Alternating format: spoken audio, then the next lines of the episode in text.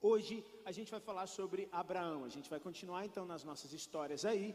E o próximo personagem que a gente vai abordar, a próxima história que a gente vai falar é sobre Abraão. E a gente está começando uma nova série hoje, que é a série que vai correr aí por todo esse mês de fevereiro, que é a série Ídolos. Nós vamos falar sobre os ídolos do nosso coração. Não tem nada a ver com os ídolos lá que tinha na televisão, tá bom? Com aquele programa.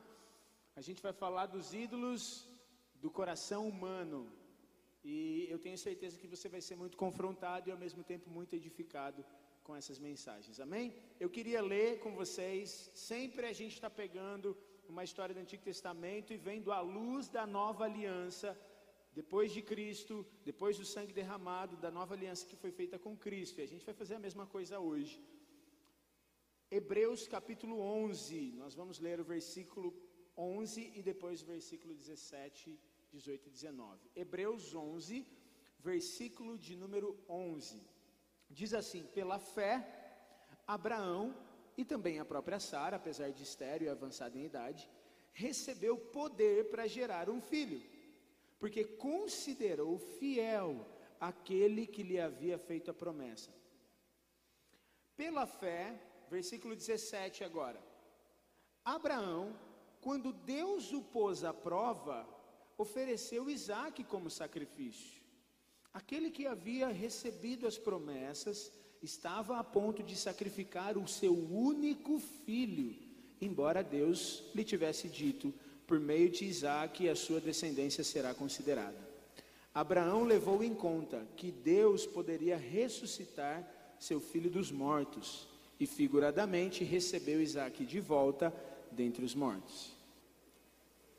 A gente leu aqui em Hebreus falando sobre Abraão, e aqui conta que Abraão ele foi colocado à prova, porque ele, Deus pediu para ele Isaac. E a gente então vai abordar principalmente essa história de Abraão e Isaac, tá bom? Bom, eu não sei aqui quem já assistiu O Senhor dos Anéis, eu imagino que muita gente deve ter assistido. E Senhor dos Anéis é aquele tipo de filme ou de história que desperta os apaixonados, né, os fanáticos, assim, igual Star Wars, igual essas histórias. Harry Potter também tem, né, o grupo aí do Harry Potter e tal. Pois bem, ah, eu na minha adolescência eu li o primeiro livro do Senhor dos Anéis todo e assisti os filmes. Eu era fascinado pelos filmes e, na verdade, por muito tempo foram assim os meus filmes favoritos. E a história do Senhor dos Anéis, para quem não sabe, trata-se de basicamente de um rapaz chamado Frodo, que ele recebe uma herança do seu tio Bilbo. E como parte dessa herança vem um anel. Só que esse anel, ele foi forjado pelo Senhor das Trevas, né? E o que que acontece é que o Senhor das Trevas acabou esse anel acabou sendo passado para muitas pessoas e acabou chegando na mão do Frodo. E esse anel ele tem poderes. E o poder que esse anel tem, na verdade, o objetivo por trás desse anel do Senhor das Trevas era dominar todos os povos da região e todos os condados, enfim, que existem ali dentro da história. E quando esse anel chega nas mãos do Frodo, um amigo do tio dele, chamado Gandalf, explica para ele a situação, o que esse anel representa, e ele fala assim: a gente precisa destruir esse anel, porque quem tem esse anel acaba sendo corrompido por esse anel. E os desejos do coração da pessoa acabam sendo instigados pelo anel, e por melhor que seja esse desejo, por mais bom, benéfico que seja, ele acaba sendo corrompido por causa do poder do anel, que é esse o objetivo de Sauron, é dominar toda a terra para o império das trevas. Então eles se juntam para poder destruir o anel, e aí eles encontram com outras pessoas que estão lutando contra o império das trevas, e forma-se então a sociedade do anel, que é esse grupo, grupo de pessoas que vai nessa jornada até o lugar específico, que é o único lugar onde o anel pode ser de fato destruído. E aí a história então vai decorrendo em vários acontecimentos de como as pessoas em torno desse anel começam a ficar fascinadas. E somente alguém que é capaz de resistir àquela tentação do anel, aos encantos que aquele anel causa no coração da pessoa, pode portar o anel para ser destruído. E o Frodo, então, muitas vezes no filme eu achei legal que eles conseguiram mostrar bem isso. Ele é tentado pelo anel, ele é seduzido pelo anel. E a gente tem, por exemplo, um personagem na história que é o Gollum, né? Que ele acaba, na verdade, ele era um rapaz que acabou sendo tão dominado pelo fascínio do anel que ele foi se corrompendo e é, a gente vê como ele ficou no estado degradante. Por que, que eu estou falando isso para vocês? Por que, que eu estou citando a história do Senhor dos Anéis? Porque o enredo central do Senhor dos Anéis se concentra no poder do Senhor das Trevas sobre o anel, que é capaz de corromper qualquer pessoa que tenta usar o anel, ok? Por melhor que sejam as suas intenções. Então, é como se ele fosse um amplificador de desejos que torna os desejos mais profundos do coração e os amplia e acaba tornando esses desejos em ídolos. Acaba tornando esses desejos em algo idólatra. OK? E é interessante observar que como ele, ele tem o poder de transformar algo que é bom e corromper e fazer a pessoa se comprometer com aquilo de tal maneira que ela acaba esquecendo das coisas à sua volta, que é o caso do Gollum, né?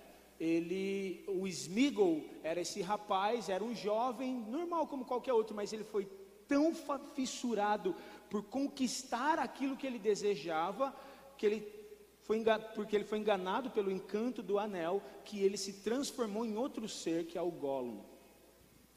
E é interessante ver que a gente vê isso também no caso do Smeagol e do Gollum, a necessidade, a busca, o fascínio que ele tem por ter aquele anel. Ele quer obter o anel de qualquer jeito, não importam as consequências, e ele está disposto a infringir regras, ele está disposto a infringir qualquer coisa, prejudicar outros e acaba prejudicando até mesmo a si mesmo para obter aquele anel, por causa do desejo que ele tem de obter as coisas que o anel provocou no coração dele. E a sociedade do anel, eles vão enfrentando inimigos e o próprio Sauron tentando conquistar de novo o anel na sua jornada para destruir esse anel, porque a única solução é destruir o anel.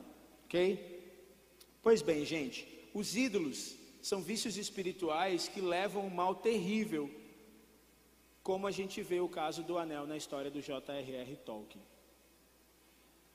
Os ídolos são esses anseios do nosso coração que são despertados pelo veneno da serpente. Nas outras mensagens, a gente estava numa série falando sobre o veneno da serpente, que é o engano de Satanás que tenta corromper a nossa mente e nos apartar da simplicidade de Cristo.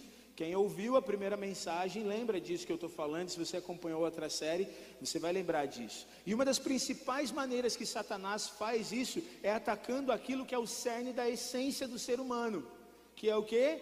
A nossa adoração. Gente, o ser humano, ele foi criado para adorar, ele tem dentro de si um anseio por adoração, por fascínio, por ficar fascinado por algo por ficar apaixonado, por devotar a sua vida a algo. Isso está dentro do ser humano, todo ser humano tem a necessidade intrínseca de adorar. Uh, tem um autor chamado Bruce Milne, que ele escreveu um livro chamado Conheça a Verdade, e ele diz o seguinte: que o instinto de adoração é um fenômeno humano universal. Os antropólogos ainda não descobriram uma pessoa sequer, não importa quão primitiva, que não tenha um senso de reverência diante do sobrenatural. Todo ser humano se curva diante do sobrenatural, porque todo ser humano tem dentro de si um senso de reverência a algo que é maior do que ele, de se entregar completamente a algo que seja o Senhor dele. Isso está dentro do ser humano. E ele continua dizendo que ah, o Calvino chama isso de senso de divindade, e o Lutero disse que os seres humanos eles necessariamente devem ter Deus ou um ídolo. Não adianta, qualquer ser humano na face da terra, se ele não se submete ao senhorio de Cristo, se ele não busca a Deus, Se Deus não é o Senhor da vida dele, ele tem outros senhores que são ídolos a quem ele se submete e a quem ele serve. E a ideia dessa mensagem, dessa série do mês, é confrontar os ídolos do nosso coração, porque o que a gente precisa é destruir esses ídolos, destronar esses ídolos no nosso coração. Assim como na história do Tolkien, a única solução era destruir o anel. O próprio Frodo, que era o único que, capaz de conseguir carregar o anel e não ser seduzido por ele, muitas vezes ele foi seduzido pelo anel. Muitas vezes ele quase cedeu a ilusão do anel, porque precisa ser destruído, e a mesma coisa os ídolos do nosso coração. Se a gente olhar na palavra, a gente vê que os dez mandamentos, por exemplo, o primeiro deles qual é, gente? Qual é o primeiro mandamento dos dez mandamentos?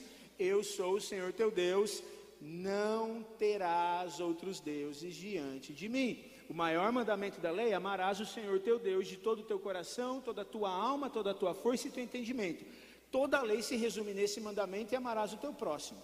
Só que quando a gente volta para os dez mandamentos, Deus começa a destrinchar esse mandamento principal de amor a Deus e o, e o outro mandamento de amor ao próximo. Então, nos dez mandamentos, metade é sobre amor a Deus e a outra metade sobre amor ao próximo. E o primeiro deles é: não tenha outros deuses diante de mim.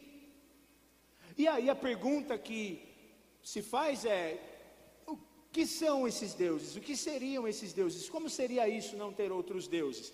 E aí, se você observar no, no próprio nos Dez Mandamentos, você tem a resposta que é: não farás para ti imagem de escultura.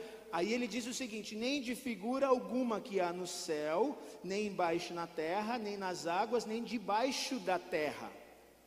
Não te curve a elas. O ponto, olha só: não fazer imagem de nenhuma figura que está no céu, na terra, nas águas ou debaixo da terra. Isso abrange qualquer coisa que existe no universo. Isso mostra para gente, porque a lei, eu já expliquei em outras pregações, ela funciona como um espelho para você identificar a, a, a maldade que existe no teu coração e entender que você precisa de um Salvador, que é Cristo. Não adianta você pegar a lei e falar assim, ah, eu vou tentar cumprir isso aqui, arrisca, você não vai conseguir ela funciona como esse espelho. Quando você olha para o espelho, você vê sobre si mesmo aquilo que sozinho, sem o espelho, você não consegue ver. Eu tenho algumas marcas de expressão, de espinha no meu rosto, que eu não consigo ver por conta própria. Eu posso tentar e me esforçar, eu não consigo. Eu preciso de um espelho que me mostre. Quando eu olho para o espelho, eu vejo sobre mim aquilo que eu não conseguia ver antes. Então a lei de Deus, especialmente os dez mandamentos, servem para nos mostrar aquilo que nós não entendemos e não conseguimos ver sobre nós mesmos. O que a religião fez é dizer para você que você tem que cumprir a risca os dez mandamentos. Só que ninguém, nenhum ser humano na terra jamais foi capaz de cumprir a não ser Cristo Jesus. E por isso a gente precisa de Jesus, porque Ele é quem nos redime da nossa incapacidade de cumprir. Mas quando a gente olha para a lei, então a gente vê essa nossa incapacidade. E aqui ele diz assim para a gente não adorar nenhum tipo de ídolo que seja semelhante a algo que está no céu, a algo que está na terra, a algo que está nas águas ou debaixo da terra. Isso significa que o coração humano é uma fábrica de ídolos. Que nós somos, para Deus ter dado esse comando, Ele estava dizendo o seguinte: eu estou falando isso para você porque você, o ser humano corrompido, não é capaz de se submeter completamente a Deus por conta própria. Ele precisa de um Salvador. E o ser humano é tão pervertido, tão corrupto, que ele é capaz de adorar qualquer coisa que exista, no céu, na terra, debaixo da terra, debaixo das águas, onde for. A gente é capaz de fabricar ídolos no nosso coração a partir de qualquer coisa. Desde uma mitologia grega até mesmo um aparelho celular. Nós somos capazes de transformar tudo em um ídolo. Por quê? Porque nós fomos criados para adoração, relacionamento, intimidade com uma divindade, com um ser superior que é Deus, o Senhor Criador do céu e da terra. Só que nós nos corrompemos, nós nos desviamos, nós viramos as costas para Ele, e agora o nosso coração constantemente busca voltar para Deus, mas o que a gente faz? A gente continua tentando substituir o lugar de Deus na nossa vida com qualquer coisa que não seja Deus. E aí a gente faz de tudo um ídolo. E o problema é que, mesmo você que está dentro da igreja, mesmo você que já creu em Cristo Jesus como seu Salvador, nasceu de novo, recebeu um novo coração, você precisa estar atento e alerta, porque o veneno da serpente, o objetivo de Satanás é enganar você corromper o seu entendimento para que você novamente comece a construir ídolos dentro do seu coração. E muitas vezes, sem a gente perceber, nós estamos levantando idolatria no nosso coração quando a gente deveria estar dando toda a glória para Deus. Então, ao longo desse mês, a gente vai aprofundar bastante nisso. E a gente é tão assim que a gente acaba levantando, por exemplo, ídolos pessoais. Eu quero citar três tipos de ídolos: ídolos pessoais, que ah, são, por exemplo, ídolos que a gente trabalha, que a gente é, levanta nos nossos relacionamentos, desejos do nosso coração, às vezes um casamento, às vezes uh, um, um amor platônico, às vezes a ideia de você ter uma família, eu vou citar alguns outros exemplos aqui, às vezes a ideia de você ser suprido emocionalmente em algumas áreas da sua vida, e aí você começa a levantar ídolos. Outro tipo de ídolo que a gente tem é são os ídolos culturais. Então, a gente, como nação, não só individualmente, você na sua própria vida, um ídolo pessoal também pode ser o dinheiro, o teu trabalho, a tua profissão, os teus filhos, a tua carreira, os teus sonhos pessoais, enfim. A gente também tem ídolos culturais que, como nação, a gente acaba levantando como comunidade.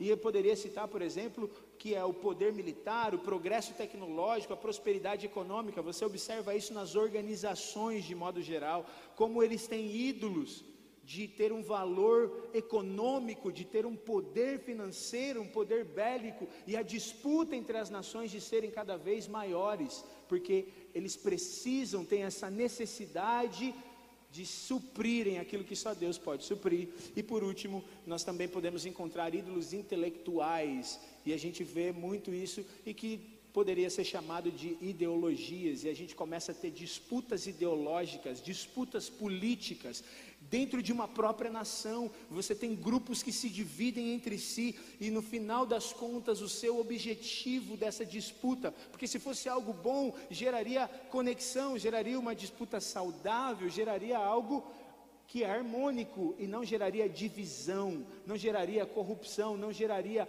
afrontas como a gente vê que acaba acontecendo. E tem pessoas que dedicam as suas vidas para isso. Porque no final das contas, um ídolo é tudo aquilo no qual você coloca toda a sua confiança e para o qual você dedica toda a sua vida. Vou repetir: um ídolo é tudo aquilo no qual você coloca toda a sua confiança e para o qual você dedica toda a sua vida.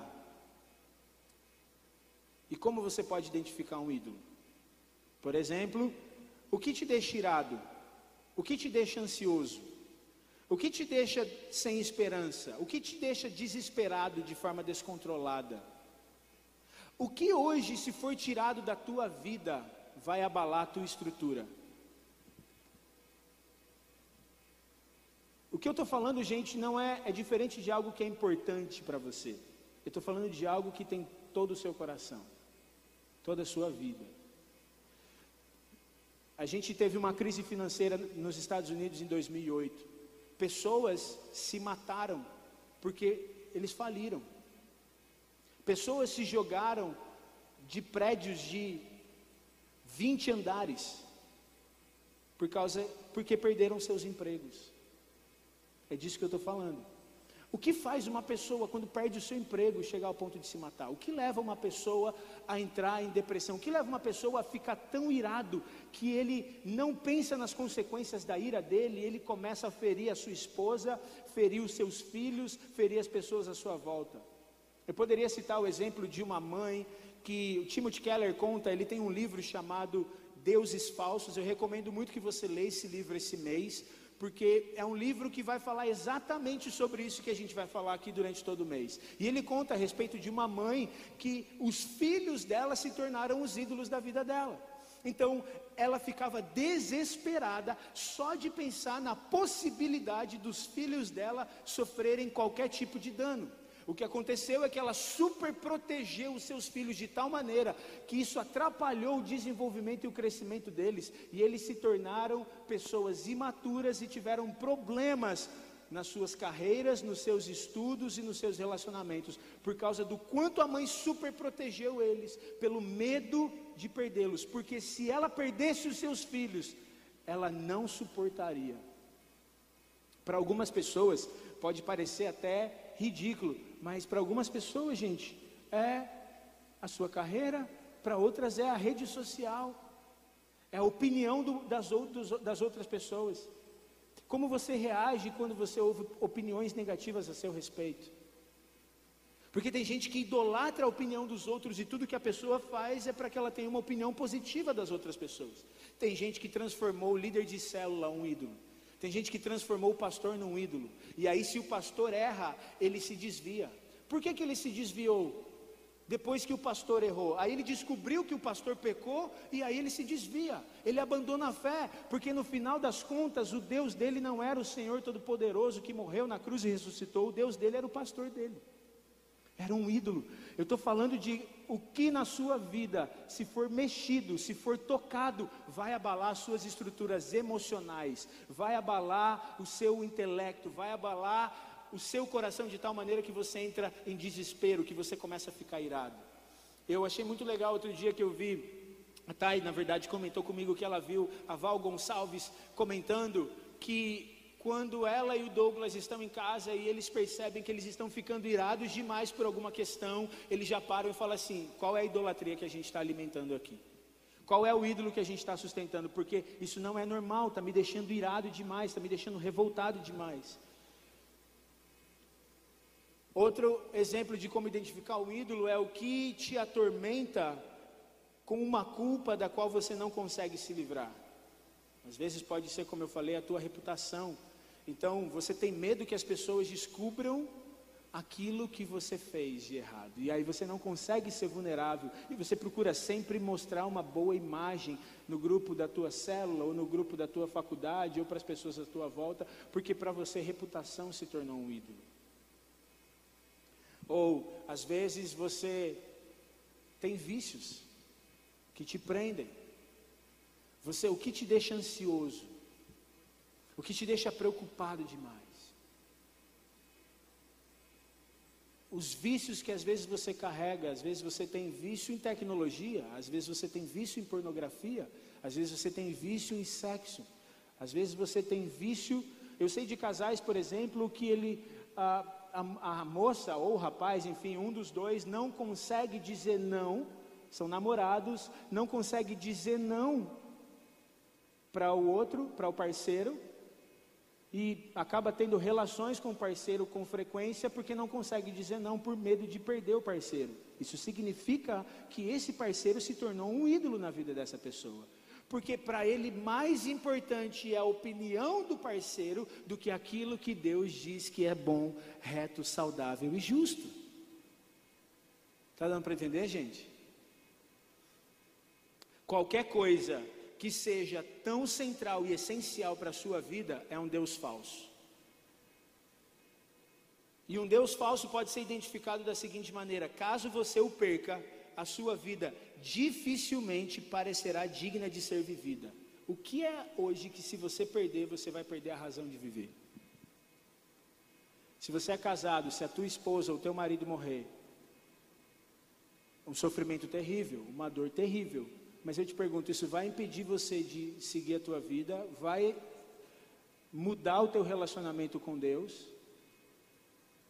Ou você vai se fortalecer em Cristo nessa situação? Se você perdeu o teu filho hoje, deixa eu te contar uma história. Quando quando eu tinha quatro anos de idade, eu estava junto com a minha mãe e meu irmão. Meu irmão tinha dois anos de idade. A gente estava saindo de uma loja Meu pai, a gente, tava, a gente morava em outra cidade, não era Campinas, era uma cidade chamada Socorro. Fica a duas horas de Campinas. Meu pai tinha ido em Campinas resolver algumas coisas. E estava eu, minha mãe e meu irmão em Socorro. A gente estava saindo da loja, eu com quatro anos, meu irmão com dois. Estamos saindo da loja e meu irmão solta da mão da minha mãe. E ele atravessa a rua correndo sozinho na frente de nós dois vem um trator de quatro toneladas, de roça mesmo, e atropela meu irmão. A roda do trator, o pneu do trator passou em cima da barriga dele. A minha mãe entrou em desespero, obviamente. Ela se jogou na frente do trator tentando resgatar o meu irmão de debaixo do trator. Ela também sofreu a pancada, porque quando ela viu, ela se jogou na frente para tentar salvar. E aí, quando ela tira meu irmão de debaixo da roda do trator, ela pega meu irmão, está completamente desacordado, sem respirar, sem nada, apagado. O motorista do trator saiu correndo igual um louco, desesperado. Eu matei uma criança, eu matei uma criança, meu Deus. E minha mãe, sem saber o que fazer, meu pai não estava na cidade. E aí o pessoal começou a se mobilizar, enfim, levaram ele para o hospital. Os médicos quando viram meu irmão, que eles encostaram no meu irmão, eles falaram: a gente não tem como nem mexer nessa criança, a gente não tem nem estrutura aqui no hospital para isso. Ele precisa ser transferido para Bragança. Bragança, para quem não sabe, é a cidade do Douglas Gonçalves, fica próximo de Socorro. Ele precisa ser transferido para lá, porque a gente não tem aqui, a gente não está identificando nada, não está identificando nada dentro dessa criança que esteja bem. A minha mãe conta que naquele momento Um versículo veio na mente dela: Todas as coisas cooperam para o bem dos que amam a Deus. Agora, eu me pergunto: o que faz uma pessoa pegando seu filho, morto nos braços, de dois anos, que foi atropelado por um trator, pensar: tudo coopera para o bem dos que amam a Deus? Meu pai, quando chegou em Campinas, recebeu a notícia, porque entrar em contato com a família dele. Meu tio deu a notícia para o meu pai. Ele falou assim: Olha, o Lucas foi atropelado por um trator. Na mesma hora, meu pai conta que passou três coisas na mente dele: ou meu irmão morto, ou meu irmão tetraplégico, ou um milagre de Deus. O que faz um pai pensar na possibilidade de um milagre de Deus numa situação como essa? Eles acionaram os irmãos da igreja, o pessoal da igreja começou a orar, começou a buscar a Deus e interceder pelo meu irmão enquanto ele era transferido de uma cidade para outra. E havia uma irmã na igreja que era enfermeira, ela foi dentro da ambulância junto com o meu, com meu irmão, orando pelo meu irmão. Meu pai pegou o carro, foi correndo direto para Bragança. E o que acontece é que quando chegou no hospital, meu pai chegou lá no hospital onde meu irmão estava e ele foi direto para o quarto onde falaram que meu irmão estaria. E quando ele chegou lá, ele ouviu o choro de uma criança. E quando ele ouviu, ele falou assim: Eu conheço esse choro. E ele viu, era o meu irmão. Ele estava bem, acordado. Não tinha sequela nenhuma, nada. A única coisa é que a marca do pneu tinha ficado na barriga dele. Os médicos, a junta médica reuniu meus pais e falou assim: olha, a gente não sabe explicar o que aconteceu aqui, a medicina não tem resposta para isso. Se você acredita em Deus, você glorifica a Deus, porque é a única resposta.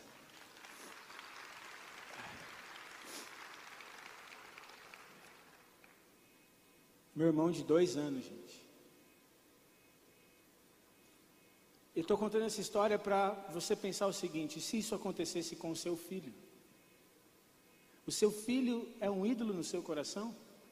Porque um ídolo pode ser a família, pode ser os filhos, pode ser a carreira, como eu falei, pode ser enriquecimento, conquistas, pode ser aplauso, pode ser crítica, pode ser as aparências, enfim, pode ser posição social, pode ser um relacionamento romântico, aprovação de colegas no trabalho, competência, habilidade, circunstâncias seguras e confortáveis, pode ser sua casa, pode ser sua beleza, pode ser a sua aparência, pode ser uma causa política, como eu falei, uma ideologia, pode ser qualquer coisa, até mesmo o seu ministério dentro da igreja, ou a sua própria célula, ou as pessoas que você cuida, as suas amizades. Tem gente que parou de viver porque perdeu uma amizade. Tem gente que parou de congregar e buscar a Deus porque a célula não foi para frente. E eu contei a história do meu irmão porque eu fico até hoje, eu choro, porque eu fico impressionado de ver a resposta que eles tiveram, que meus pais tiveram diante daquela situação de crer que tudo coopera para o bem e que Deus poderia fazer um milagre. Gente, foi isso que aconteceu com Abraão. Deus chegou para Abraão e falou assim: Eu não vou ler com vocês porque por causa do nosso tempo, mas você pode ler a história de Abraão e vai de Gênesis 12 até Gênesis 25. E Deus chega para Abraão e fala: Abraão, eu escolhi você para ser uma grande nação. Anda na minha presença, seja perfeito, confie em mim e eu vou te fazer uma grande nação. Você vai vai ser abençoado, o seu descendente vai ser abençoado, e todas as famílias da terra serão abençoadas por sua causa. Abraão já era avançado em idade, ele já tinha muitos anos de vida, a, a, a Sara também, ambos com cerca de 100 anos ou próximo dos 100 anos. E Deus fala para Abraão que ele ia ter um filho. E se você não, não compreende, eu vou explicar para você que numa cultura ah, na cultura antiga, o que, que acontece? Todas as esperanças e sonhos de um homem e da sua família repousavam sobre o seu primogênito. Então, hoje, na nossa cultura, a gente tem, é uma cultura individualista, a gente nem valoriza mais a família. A gente é, o nosso senso de valor está relacionado normalmente com a nossa carreira, nosso senso de valor está relacionado com o nosso currículo, com as nossas habilidades, com quanto de dinheiro a gente tem. Mas na época de Abraão, o senso de valor de alguém estava na sua família. Por isso, ter filhos era algo que era digno, era nobre. E quando alguém não tinha filhos, corria o boato de que talvez essa pessoa tinha sido desprezada por Deus, ou tinha sido amaldiçoada, ou coisas do tipo. E aí Deus chega para um homem velho, idoso já, fala para ele: Você vai ter um filho, e não somente isso, desse filho vão ser abençoadas todas as nações da terra. Abraão crê em Deus. Sara, mesmo rindo, creu em Deus. E o que aconteceu? Abraão começa a transformar aquilo no coração dele como um ídolo. Sabe como eu sei disso? Porque em vez de Abraão simplesmente esperar e continuar confiante, sabe o que ele fez? Ele quis adiantar o processo de Deus, ele com a esposa dele. Sara vira para Abraão e fala assim: Olha, eu acho que Deus não vai dar filho nenhum, mas eh, se é para a gente ter filho, não vai ser comigo. Então pega aqui a minha empregada, a minha serva, e você se deita com ela para ela poder ter um filho, e aí vai ser como nosso filho que eu acho que é assim que Deus vai fazer. Eles tentam então adiantar, eles tentam forçar, eles tentam empurrar o processo ao invés de confiar plenamente em Deus e descansar naquilo que Ele faria, que é o que muitas vezes a gente faz quando a gente tem ídolos, a gente tenta acelerar o processo das coisas. Aí você quer tanto ter um relacionamento que ao invés de você confiar em Deus e fazer o básico de você conhecer alguém, você começa a querer apressar as coisas, você começa a querer acelerar e a pessoa não pode olhar para você que você, ai, está apaixonado por mim. Ai, meu Deus, é o amor da minha vida. A gente quer acelerar os processos. Aí você recebe, você manda currículo, você recebe uma oportunidade de trabalho, aí você começa já a deixar tudo, você começa já a mudar, você começa a passar o cartão de crédito e você começa, porque você tem um ídolo do status social. Aí você imaginou que você fosse ganhar melhor naquele emprego e você, pá, e passou e tudo quando você não foi contratado ou depois de três meses você foi mandado embora.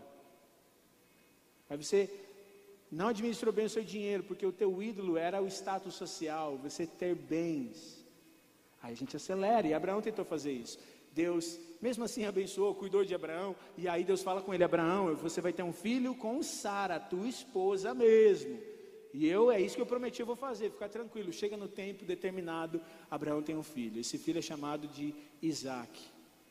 Isaac começa a crescer. Os estudiosos apontam que quando ele tinha mais ou menos 17 anos, essa idade, Deus chega para Abraão e fala assim: Abraão, olha só o que a Bíblia fala, gente. Gênesis, capítulo de número 22, diz o seguinte, versículo 1 e 2: Deus colocou Abraão à prova, dizendo: Abraão, ele respondeu: Eis-me aqui.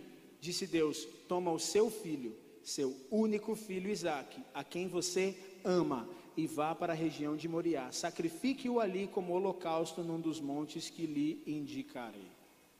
Gente, muita gente que não tem compreensão da palavra e não entende as escrituras, olha para isso e fala assim: ah, Deus é mau, por que, que Deus pediu para Abraão matar o filho dele? Está vendo? Deus é mau. Esse Deus aqui do Antigo Testamento, ele não é bom. Ele não, ele não, não é como vocês falam, não. Esse Deus aqui eu não quero. Que Deus é esse que manda matar o próprio filho manda alguém matar o próprio filho. Só que a pessoa não compreende isso que eu estou falando para vocês, porque na verdade, Deus falar com Abraão para sacrificar Isaac foi um ato de misericórdia e bondade para com Abraão e a sua família, porque senão Abraão transformaria Isaac num ídolo de tal maneira que ia corromper aquilo que Deus tinha para ele. Antes ele tinha até tentado acelerar o processo. Aí agora, Abraão tem Isaac. Aí olha como Deus fala: pega o teu filho, teu único filho, a quem você ama. Deus não fala assim, ó, o teu filho. Porque Deus estava tocando naquilo que era mais precioso para Abraão, aquilo que Abraão tentou fabricar com as mãos dele, aquilo que Abraão colocou a confiança dele. Esse aqui é o meu legado, esse aqui é o meu valor, esse aqui é o meu futuro. Eu vou ser conhecido por causa desse filho. E aí Deus fala assim: Abraão, vamos trocar uma ideia. Está disposto a sacrificar teu filho? Não é que Deus queria que Abraão matasse Isaac, até porque Deus não permitiu que Abraão matasse Isaac. Deus queria fazer o quê? Que Isaac morresse como ídolo no coração de Abraão. Era isso que Deus estava fazendo. Que Isaac fosse destronado como ídolo no coração de Abraão, para que o progresso pudesse ser poderoso e precioso como Deus havia estabelecido. E aí então Abraão pega Isaac. E ele entende isso. E ele decide oferecer Isaac. Por isso que a Bíblia diz no texto que a gente leu: pela fé, Abraão ofereceu Isaac como sacrifício. É interessante que quando Isaac pergunta para Abraão, quando eles estão indo para o monte, a Bíblia conta que eles subiram o monte, e ao subir o monte, Abraão falou para os empregados: fiquem aqui que nós vamos subir o monte, e depois eu e o menino voltaremos. Olha a cabeça de Abraão. Ele fala assim: Eu vou subir o monte com meu filho. Ninguém sabia, só Abraão sabia. Eu vou oferecer meu filho. Mas ele fala assim para eles: Eu e o Isaac vamos voltar. Então vocês esperam aqui. Está subindo só Abraão e Isaac. Isaac vira: Pai, eu estou vendo a lenha, eu estou vendo o material para o sacrifício, eu estou vendo aqui a faca, eu estou vendo tudo, mas eu não estou vendo o cordeiro. Cadê o cordeiro? Lembra da história de Abel? Que Caim foi rejeitado, que ele trouxe o fruto da, da terra. Abel foi aceito, trouxe um cordeiro, porque a única maneira de ser aceito é pelo sacrifício do cordeiro.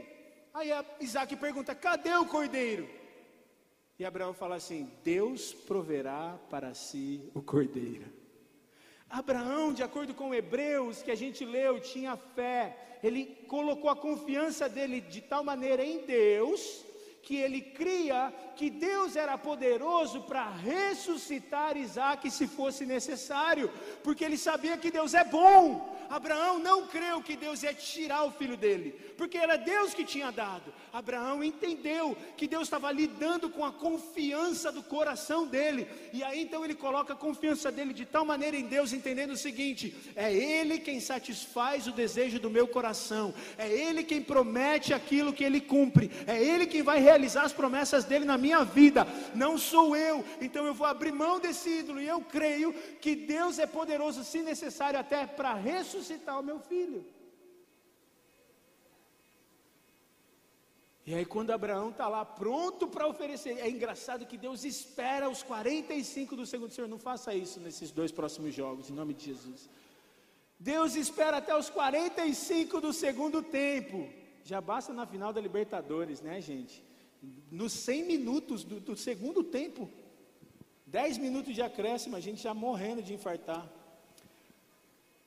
Deus esperou lá os 45 do segundo tempo. E aí, a hora que Abraão estava para matar Isaac, aparece um anjo. Fala assim: Não, não faça isso, Abraão, não faça isso, pelo amor de Deus.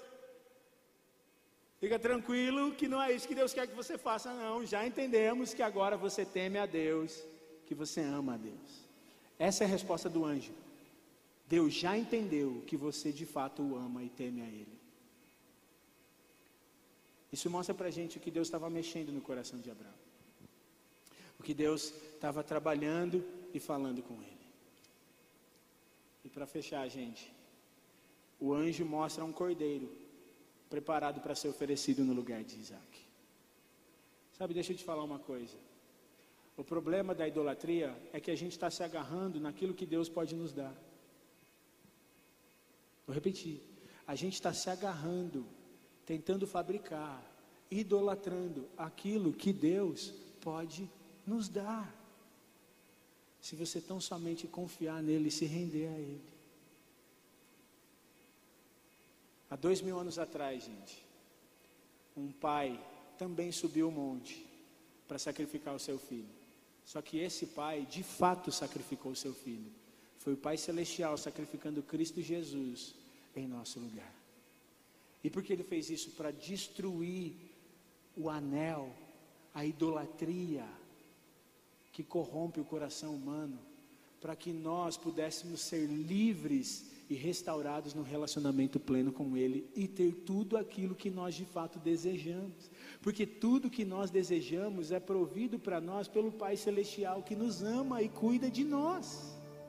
Ele deu Cristo para que você possa ter tudo aí. Efésios capítulo 1, versículo 3 diz assim: Em Cristo nós somos abençoados com todas as bênçãos espirituais. Salmo 37, ele é aquele que satisfaz o desejo do seu coração. Como a gente derruba os ídolos? Colocando a nossa fé no único Senhor, naquele que é o único que pode nos dar o que de fato desejamos. Deus. E como eu sei que Deus pode me dar tudo o que eu preciso, tudo o que eu desejo, tudo o que eu sei? Romanos 8:32. Olha só, gente, o que a palavra de Deus diz.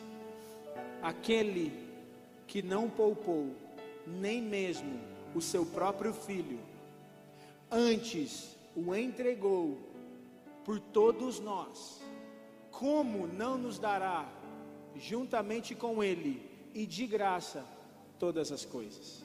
Vou repetir: aquele que não preservou nem mesmo o seu único filho, mas ao contrário, entregou esse filho por todos nós, como a gente pode achar que ele não vai nos dar, junto com esse filho, todas as coisas? E de graça. Porque ele não cobrou nada por Jesus. Ele deu Jesus de graça. Por isso é pela graça. E ele não cobra nada para te dar qualquer outra coisa, porque se ele deu Cristo, ele te dá tudo. O ponto que Deus estava mostrando para Abraão é: Abraão, sou eu que faço, sou eu que dou, eu sou o único Deus, confia em mim. E aí Abraão chamou aquele lugar onde ele ia sacrificar Isaac, e Deus deu o cordeiro para ele, sabe como? Jeová Jireh, o Deus que é a minha provisão. Eu não preciso colocar minha confiança no meu trabalho, eu não preciso tentar fabricar um relacionamento, eu não preciso colocar a minha confiança no status social, na opinião das pessoas, no que as pessoas dizem, na minha beleza, nas minhas roupas, na maneira como eu me comporto, no quanto eu tenho de dinheiro, no que eu faço ou deixo de fazer, eu posso colocar a minha confiança em um Deus que me dá tudo o que eu preciso, que me dá tudo o que eu desejo, que me dá tudo o que eu quero, porque Ele é bom o tempo todo, e mesmo quando eu não vejo acontecer, eu sei que Ele ainda está trabalhando em meu favor, porque Ele faz tudo cooperar para o meu bem, e Ele é aquele que provê o melhor para mim. E qual a prova que eu tenho disso? Porque Ele deu Cristo na cruz. Se Ele deu Cristo na cruz, qualquer outra coisa é muito fácil para Ele.